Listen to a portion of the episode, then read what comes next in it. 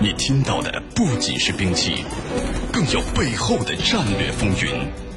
你听到的不仅是军情，更有其中的大国博弈。主持人深度互动，评论员独家点评，尽在军情观察。江苏新闻广播、扬子晚报联合打造。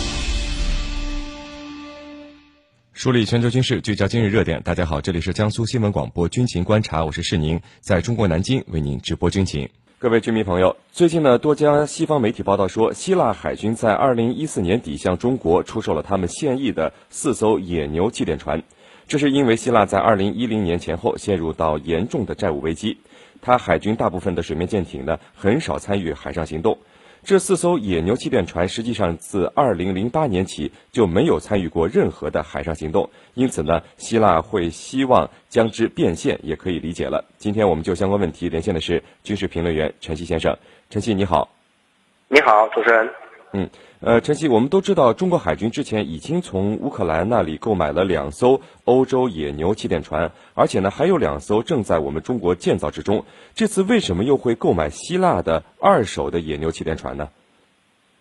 呃，这主要是两个原因。嗯。啊，第一是中国和希腊这个最近这些年关系都非常好，尤其是欧洲金融危机期间，啊，双方有比较密切的合作。啊，比如说金融投资啊，啊，或者是融资这方面的合作，啊，所以呢，有双方这个关系作为这个基础，那么双方这在这个军事装备的这个贸易方面也有了啊合作的平台以及可能。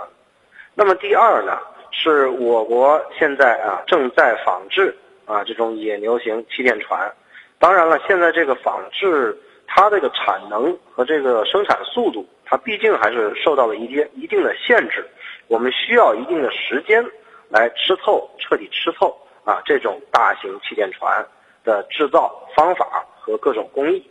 所以呢，为了部队的一些这个需要，那么有外媒报道，这次我们购买了希腊的四艘野牛。显然呢，如果这个报道属实的话，那么对于我们的人民海军啊，这个。呃，近海的这个运输和这个登陆能投送能力，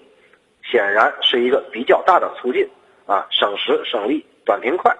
啊。主持人，嗯，呃，晨曦，那根据你了解到的情况，目前希腊的这四艘野牛气垫船现在是处于一个什么样的情况呢？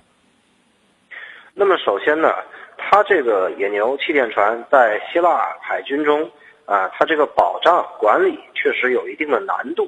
因为这个船是原苏联设计和制造的，那么之后呢，俄罗斯解体，苏联解体以后，俄罗斯和乌克兰都在生产，但是它这个生产体系，这种装备的这种标准和体系，它并不是它跟这个希腊的这个既有的这个北约式装备的这个体系，它是不互容的，所以希腊呃对它的这个各种这个维修啊、维护啊。确实存在一定难度，因为他没有，呃，没有接触过啊这种这种体系的装备。那么另一个就是它这个零配件确实比较缺乏，啊，它这个在国际市场上呃能买到的也很非常的有限，而且呢，希腊现在它自己毕竟它不会造，它只能从这个来源国啊购买少量，所以这是一方面的原因啊，这是一方面的情况。那么第二呢？那希腊海军对这几艘船的使用呢，非确实是非常有限。那么这几艘船都是两千年左右这段时间买进来的。那么没有过几年呢，希腊海军就宣布封存了其中两艘。那么实际上啊，还在还在籍的啊，在作战部队里在籍的只有两艘了。那么即使是这个现役的两艘，大部分时间仍然停在船坞中。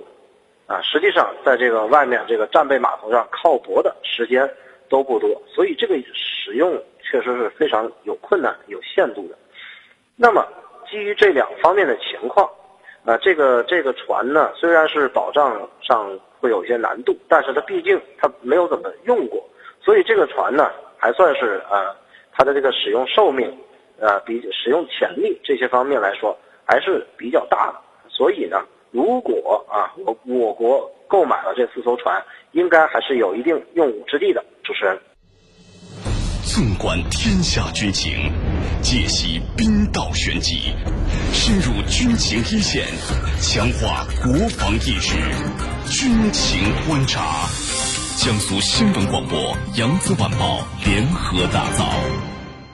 呃，陈曦，如果这个消息是属实的话，那中国人民解放军海军陆战队的这个气垫船总数量在短期之内将会增至到八艘。那重型气垫船的总吨位，目前我们看是达到了四千吨，位居全球第二了啊。那这样一个数字，对于我们军迷朋友们来说意味着什么呢？您能给我们分析一下吗？好的，那么这种啊，这个苏联设计和制造的大型气垫船，它的核心功能就是投送。重装备，这是一个它的核心功能，而且是别的船所无法取代的。那么为什么这么说呢？那么苏联呢制造了这么两种两级啊大型气垫船，是一二三二点一型鹅喉领级以及这个一二三二点二型野牛级，这么两两种。那么头一种呢，它带的是三辆 PT 七六，这是轻型坦克，它有这个能力啊，携带三辆这个 PT 七六轻型水陆坦克。那么野牛级可以携带三辆特六四或者是特七二，啊这种中型坦克。那么它这个它在携带这些坦克的时候，这种大型气垫船可以通快速的啊通过一些啊普通船只无法通过的有障碍的这个浅滩啊，或者是这种水情比较复杂的海区，这是它的一个最大的特色。那么。它就是拥有这种重型装备的投送能力，所以呢，如果是运输步兵的话，那么只能是作为它的辅助性功能。那么苏联设计这种大型气垫船，就是为第一梯队先遣队运送重装备的，作为它的这个战术体系里，就是承担这种任务啊。因为呢，第一梯队先遣队啊，原先都是轻步兵啊，都是做直升机机降或者是空降。或者是坐小型气垫船上路的，那么在冷战的这个对抗中呢，北约它是进要使用这个，呃合成的啊机步分队进行反冲击的，那么这些先遣队如果都是轻步兵，显然它是无法对抗的，所以为这些先遣队提供重装备，啊把这些重装备及时投送上路，这个对于苏军来说这是非常重要的啊非常重要的啊这么一个。登陆作战的环节，那么对于中国来说，实际上啊，它的这个投送重装备这个能力，也是我们所在意的啊核心的能力，啊，也是我们为什么要购买以及为什么要这个自己仿制的这么一个核心的目的，啊，其实就是为了让它快速的投送重装备，坦克啊、步兵战车啊，或者履带式输送车啊，啊，或者是一些这个自行火炮啊这些东西。啊，投送上岸非常重要。主持人，军情观察。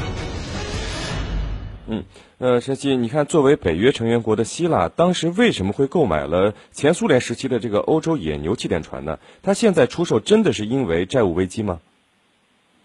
呃，那么当年希腊购买这些气垫船呢，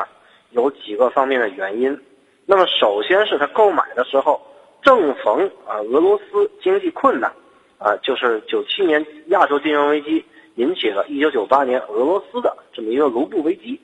啊，正好是在这么一个啊区间以内，那希腊跟这个俄罗斯啊，包括跟乌克兰啊订购了这四艘呃野牛气垫船，那显然那时候俄罗斯是亟待稀缺这个外汇的啊，所以他这个着急出售了这么一些装备。